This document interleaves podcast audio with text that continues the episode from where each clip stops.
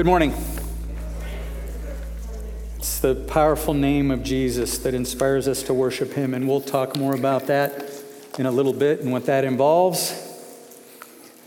Last week, we started an eight week series on worship where we give eight straight sermons on it and also have a few of our small groups also study worship in their homes at the church and so on. It's, a, it's been a great time so far. Not, I don't know about you, but last week, as we worshiped the Lord um, and began to learn about worship, which is our response to God, by the way, our reverent and grateful response, our response of awe and praise to God, as we began that last week, and Matt did a great job starting us off. I sense the presence of God in here greater than I have in my four and a half years. Now, it's not that I haven't sensed it before in here. It's not like the presence of God has been weak, but somehow last Sunday, to me anyway, and some other people said that too, it just seems like we sense the power of God in a greater way. And we praise Him for that. And, you know, that's part of, that's part of revival too. I'm praying that uh, last week was the start of a mini revival in our church. Uh, check that, a big revival. Let's, let's go for the most. And I've heard before what can happen when there's a revival in a church. I had a good friend who years ago went to Castle Hills Baptist Church in San Antonio. And this was a big church, 5,000, I'd say at least. And my friend said, one, sudden, one Sunday, all of a sudden, God showed up in an extra powerful way. His presence was so strong at that church that people would, the second they stepped on campus, not just the auditorium, the second they stepped on campus, the power of God, the presence of God was felt so strongly that people just wanted to worship Him. Hundreds were saved in a few week time. Now, you know, God does different things, shows Himself in different ways. I know He blesses us and is pleased with us, but uh, wouldn't it be neat if uh, last week was the start of a mini revival or whatever God wants to do? First, let's make sure that we're worshiping Him in our own hearts with all of our heart, and we'll go from there. Well, this morning, this is the question I want to answer about worship. What inspires us to worship God and then see Him transform our character?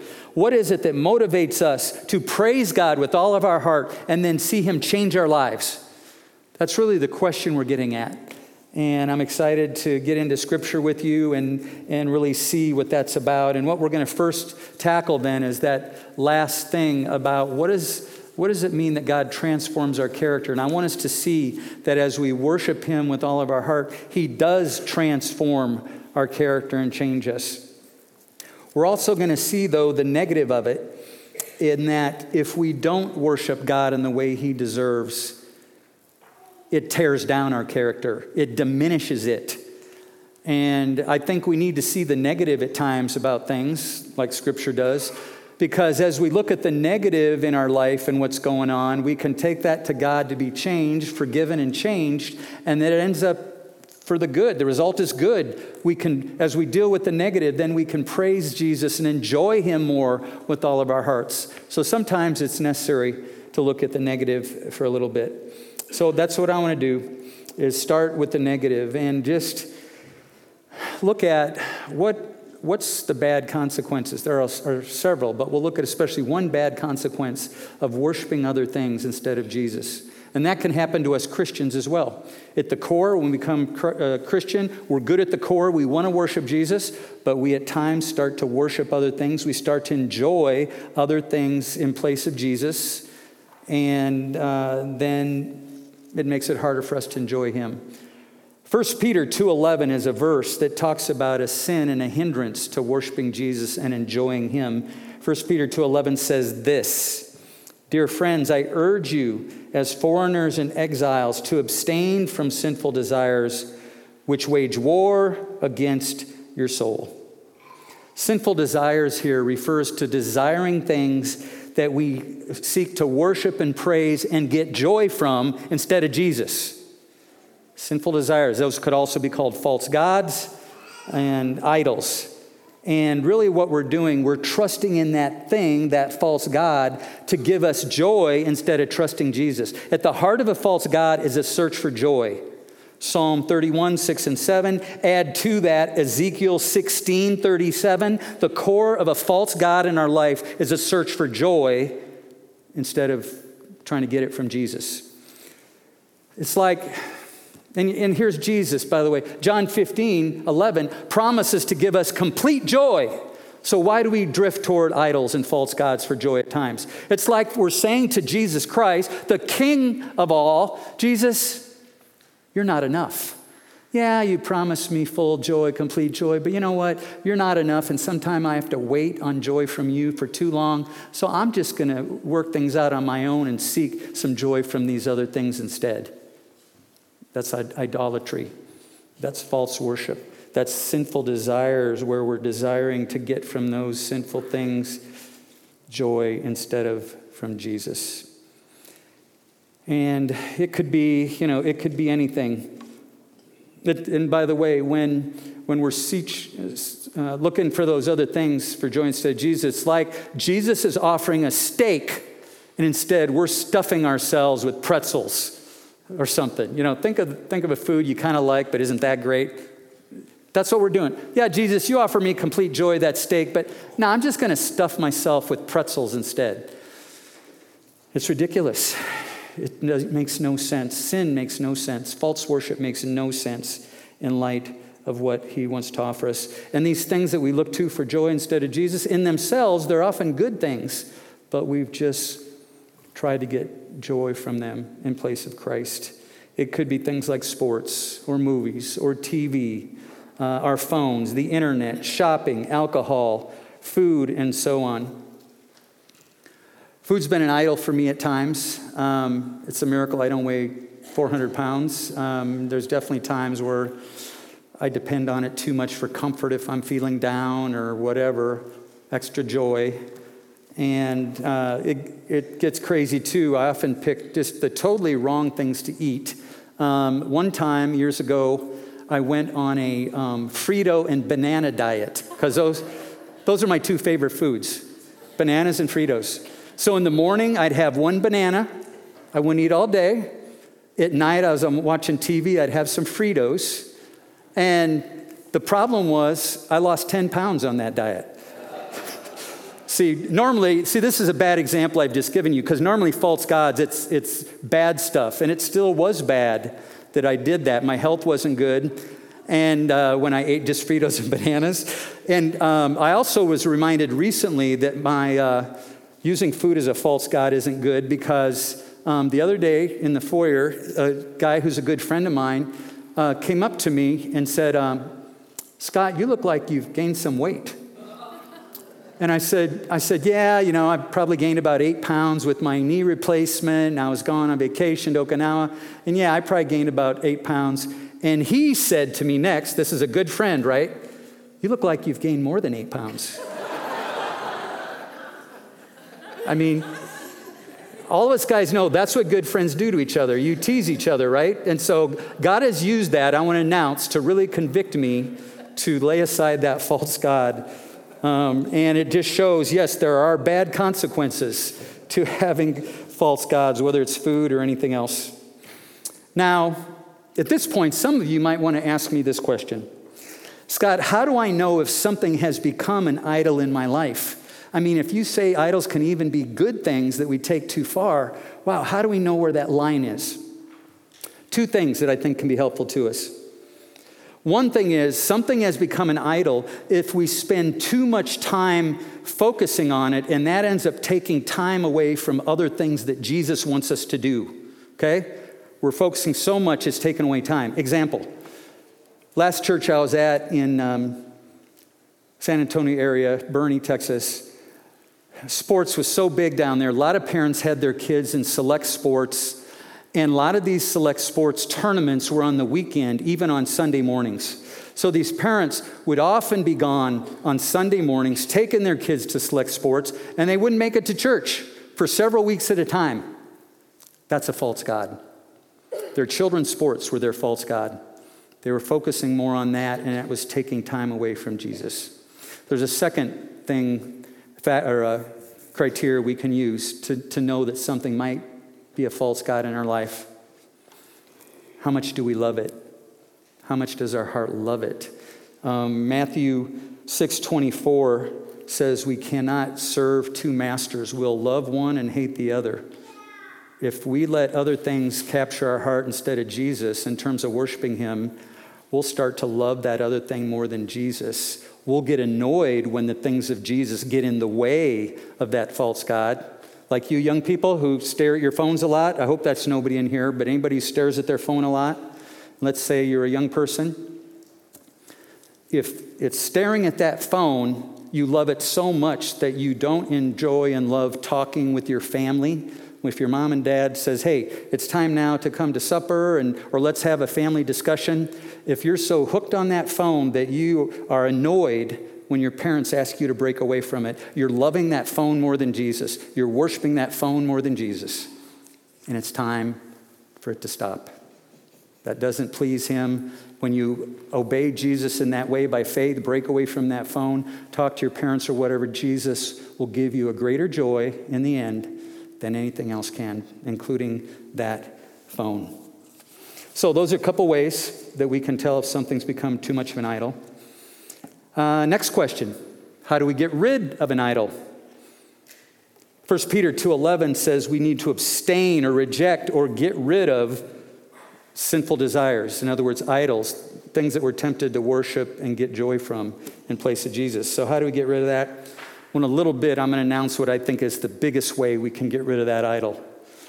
But in the meantime, here's some other things that we can do. We can ask Jesus to give us a new love for Him. If part of that false God that we want to worship, get joy from, is loving it, let's, let's go to Jesus. Jesus, I confess, I've been loving this phone, I've been loving movies, I've been loving food more than you.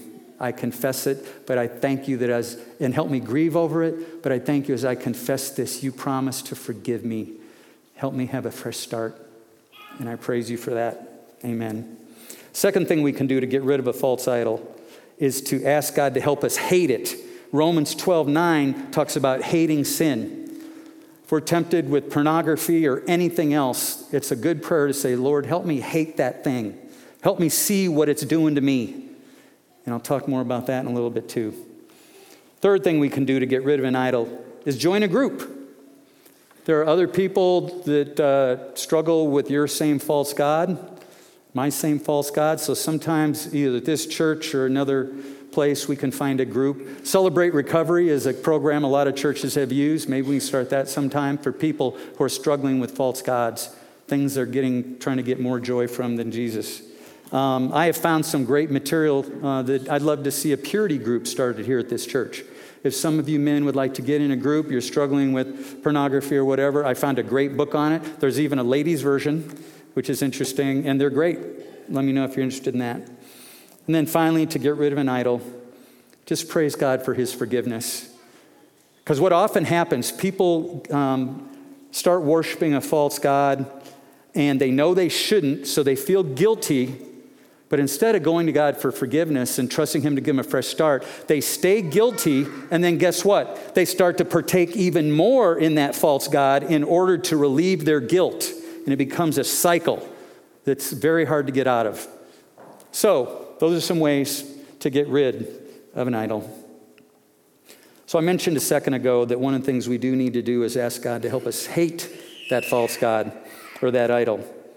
So, what is it that a false God does something negative in our life, a negative consequence um, that we need to be careful of and can give us good reason to hate it and reject it. Well, listen carefully now in this. Uh, pretend your teen has just come in past curfew and they're about to try to explain to you where they were, okay? I want you to listen that carefully. So, what does a false god do in our lives according to 1 Peter 2:11? It wages war against our soul. It wages war against our soul. That's as serious as it sounds. What it means is, is that when we dabble with false gods, try to find more joy in wrong things instead of Jesus, it attacks our soul. It distracts us from Jesus and it diminishes our soul. Now, what's our soul? Our soul, according to Scripture, 1 Peter 1 22, Luke 1 46 and 47. Our soul is that part of us that we use to worship and love Jesus and love others. It's critical part of our soul. So when we dabble in false gods, then we, our soul, that part of us that can love others or wants to love others, is attacked and diminished. Our ability to love God others is decreased. So for these guys that I've heard say, oh yeah, I look at pornography once in a while, but it, it really doesn't hurt me. No, you're wrong. It diminishes our soul, it attacks our soul. And so let's realize that and let's let that use let's let that cause us to want to set that aside instead of enjoy Jesus with all of our heart instead of that wrong substitute. Psalm 115 by the way also is sobering. It says that whatever we worship our idols will become like our idols. Our idols are what? Useless. They don't help us love God. We'll become like our idols if we worship them. Very sobering, very serious, but Jesus can help us deal with it. Um, in a little bit, we're going to see the wonderful answer as to how he helps us deal with that. I also want to make sure that um, we make it clear that when we um, worship wrong things, that it, it does tear down our character, and then worshiping the right things builds up our character. It transforms us when we worship Jesus. Luke 5, 1 through 11. Uh, we won't get into it now, but the summary is that Peter in 2:11 had received Jesus as Savior and Lord. Then, unfortunately, he went back to his fishing business and, in some sense, began to worship his fishing business, I believe. But Jesus went after him. See, when we try to worship things other than Jesus, he's relentless in his love. He'll come after us out of love. He came after Peter, had Peter take him out in a boat, and then he ends up, as he asked Peter, let down the nets, uh, even though he hadn't caught fish all night. And what Jesus do causes a giant catch of fish uh, to appear in Peter's nets. What does Peter then do? He falls on his knees. That's a sign of worship. Falls on his knees and confesses his sin to God. And what's the result of worshiping Jesus in that way with his whole heart? Luke 5:11 says he leaves everything and follows Jesus. That's transformation. Transformation is uh, growing in our commitment to love and follow Jesus above all else. So I've seen this in this church. I've seen those of you who worship Jesus with all your heart. You are so committed to following him and uh, seeing him help you grow in your love for Him. It's been a great thing to see. Let me give you an example. There's someone here who came to Christ a few years ago, not that long ago, actually. And this person has grown in their ability to worship Jesus with all their heart, live for Him, and it has really transformed their character. But a test came up in their life recently a test of whether their character was being transformed. They have a sister that they haven't talked to in years and this sister hates them. And when this person tried to contact this sister, the sister spoke cruel words, hateful words. But that didn't deter this person or congregation because this person is following Jesus, worshiping Jesus, following him. She continues to pray for the sister and will not give up seeking to contact her. So I've seen it in all of you. Worshiping Jesus with all of our heart instead of false substitutes leads to transformation of character. So it's a beautiful thing. But we have a problem. We have a real challenge in our life. We have so many things in this world, as I said, that pull at us to worship them instead of Jesus Christ. It's so easy to fall into worshiping wrong things because we can see those things every day. In the media, we see things that promise us joy and pull at us and it's real easy to let down our guard, not worship Jesus, but let down our guard and get hooked. And then we have a difficult time breaking away from those things, and our soul and our ability to love get diminished.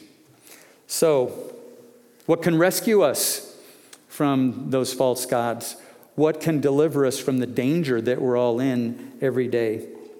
What is beautiful enough to capture our focus instead of those other things that look so good at times? What is powerful enough to set us free from the power of those things that pull at us? What can inspire us to enjoy Jesus more than anything else? Well, praise the Lord, there's an answer. Praise the Lord, the scripture makes clear what that solution is that can capture our hearts.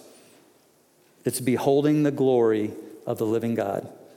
It's beholding the glory of the living God.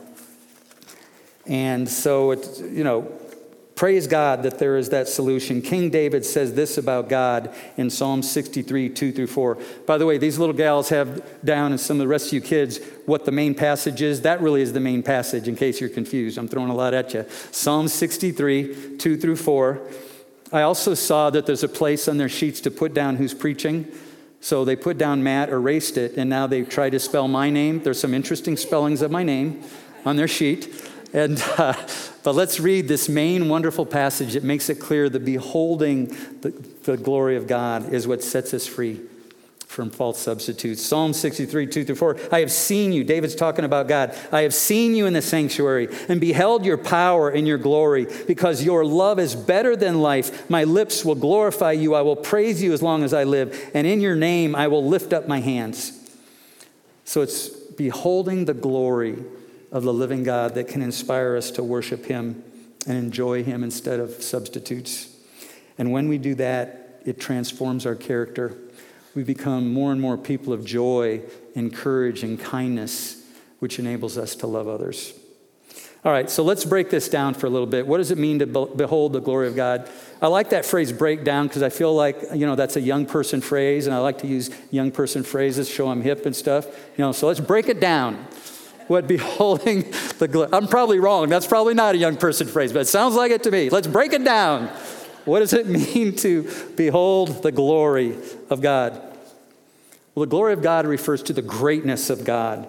Psalm 96, 3 and 4 says, Declare his glory among the nations, his marvelous deeds among all people. For great is the Lord and most worthy of praise. He is to be feared above all gods. So the glory of God refers to the fact that he's so great He's the most important person in the universe, the most important being. And his glory, his greatness refers, includes all of his great attributes like his power, his love, and his mercy, and so on. And God's holiness, which we're not emphasizing as much today, his holiness refers to God's greatness as well, but it means he's so great that he's unique. No one is like him. That's worthy of a study in itself. Now, one thing that'll help us understand God's glory a little bit more is if we think of him as the king, the king of the universe, which is what he is. Psalm 95 3 For the Lord is the great God, the great king above all gods. Well, we're a little bit of a disadvantage here in the U.S. because we don't really have a king. The closest thing to that is our president of the United States, isn't it? Let me tell you a story about how Ross met the president of, of the United States and how it relates to God's glory. 15 years ago, my son Ross played football for the Naval Academy. And that year, Navy beat Air Force and Army, which means they won what's called the Commander in Chief's Trophy. And when you win the Commander in Chief Trophy, you get to go to the White House and meet the President of the United States. At that point, the President was President Bush. So Ross and the Navy team went to the White House. They went around the back, the Rose Garden, I guess is what it's called. And Bush gave a talk uh, congratulating Navy. He's talking, and the crowd reporters are there. The whole Navy team is behind him. Ross is the very back row. When Bush is done, then Bush goes around the Navy team to go in the back door of the White House. Well, guess who was by the back door of the White House? My little boy Ross. and He's Linda's too. My little boy Ross was standing there by the back door. And as Bush started to go toward the back door, Ross opened the back door for the President of the United States. And he felt at that point just thrilled to be two foot away from the most important man in the world. But there's more. Bush didn't just go through the back door, he stopped. And he talked to my little boy Ross for two full minutes. Amazing. The most important man in the world took time to speak to Ross, talking about where does he live and how's it going at the Naval Academy. And, and Ross was just in awe that he would do that. Well, we have somebody in our life that's a lot more important than the President of the United States. Is Jesus, the King of the universe. And Jesus, the King of the universe, takes time each day to talk to us and let us talk to him. How cool is that? How amazing, how glorious is that? And so we need to take the time uh, to do that, talk with Him, and, and really, he's, he's offering His glory to us each day. He's letting us get a glimpse of it and behold it. And let's take advantage of that. So that's what God's glory is about His great, glorious attributes and kingship that show His uh, importance. So let's talk a little bit more about what it means to behold God's glory, because it's beholding His glory that will really transform us and, will inspire us, first of all, to worship Him and praise Him. So it's behold His glory, be inspired to worship Him, be transformed. That's the sequence I want you to take away from this service. It's beholding the glory of God that really causes all the rest of that to happen, including transforming us. 2 Corinthians 3:18 says this, "And we all with unveiled face, beholding the glory of the Lord, are being transformed into the same image from one degree of glory to another." Beholding the glory of God, yeah, it means to focus on it, to uh, be amazed by it, to trust in it. And when we do that, we'll be transformed, cause us to worship and be transformed. Now, before I end this sermon, let's get practical for just a little bit. In what ways can we behold the glory of God each day? Where can we see the greatness of God each day that can cause the rest of these amazing things in our life to happen? Well, let me give you a, short list. I'll be brief. And you can look for more in Scripture. One way to behold the glory of God each day is to read passages in the Bible that talk about his glory and holiness.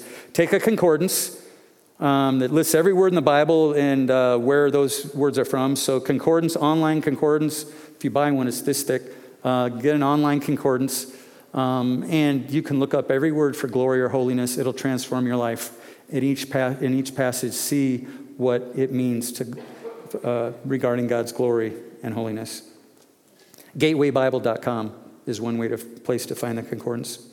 Second way to behold God's glory each day is listen to music. Our worship team, Lenny and the team, do a great job of showing us the glory of God in their songs, and we can behold it as we sing.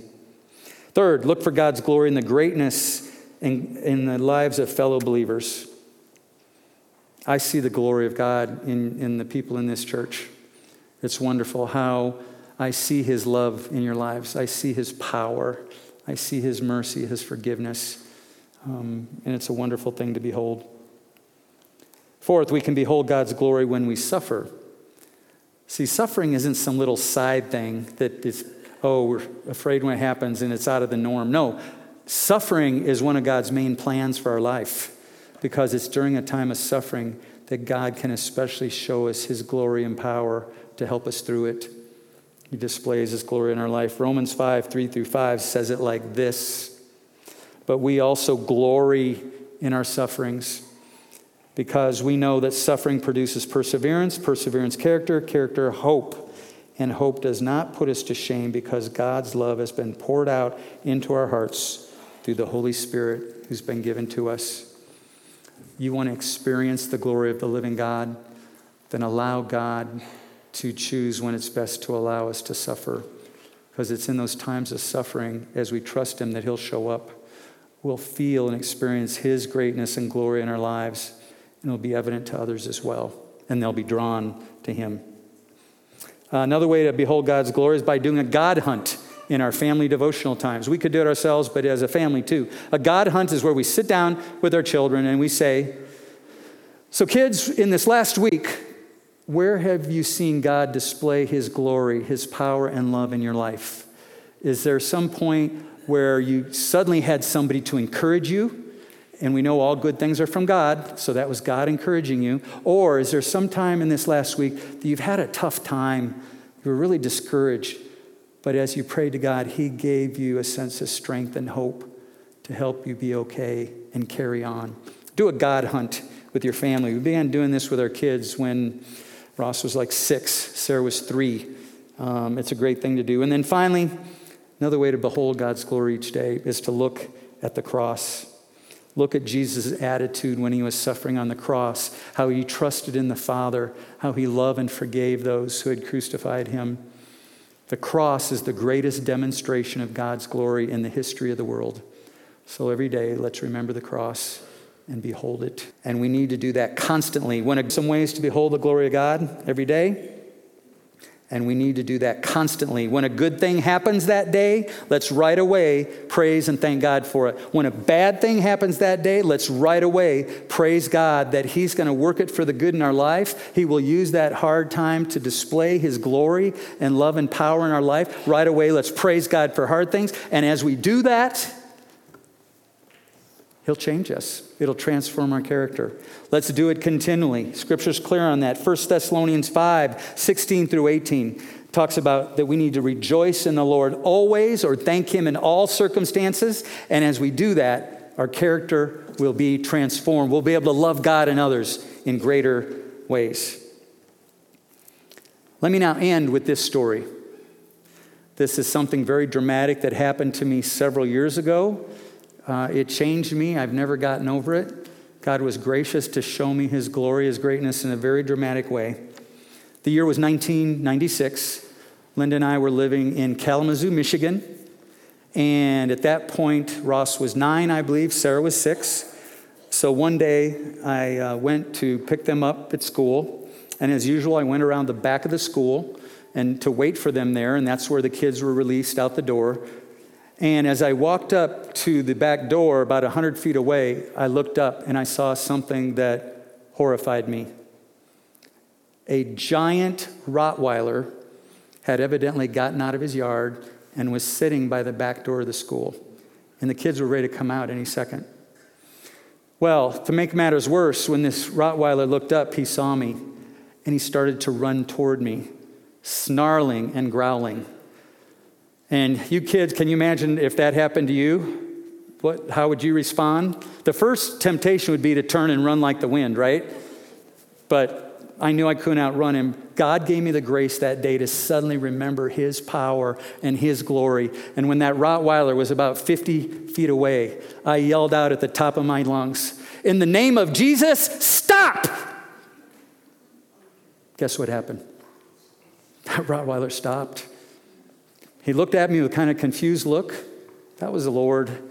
And he started to walk toward me very quietly. And he sniffed my pant leg for a little bit. God helped me stay still. And then the Rottweiler walked away out of the area. And after he walked away out of the area, the school let out. And I praise God just like any of us would. I worshiped him for his greatness. God, thank you so much I was in such trouble. It could have chewed me up and, and a couple of those kids. But I praise you and worship you. You are the king. You have all power and glory. Thank you for showing me that today. God wants to show all of us his glory. Sometimes it might be in dramatic ways, but you know what? Most of the time it's going to be in smaller ways. And those smaller ways are still significant. And when God shows us his glory, even in a smaller way on a particular day, let's stop and make sure and worship and praise him for it. And it's going to transform our character. Let's behold the glory of the living God. Above all, let's make sure and behold the glory of his son, Jesus Christ. Jesus is the Lamb of God who gave his life for our sins. Let's behold the glory of the Lamb.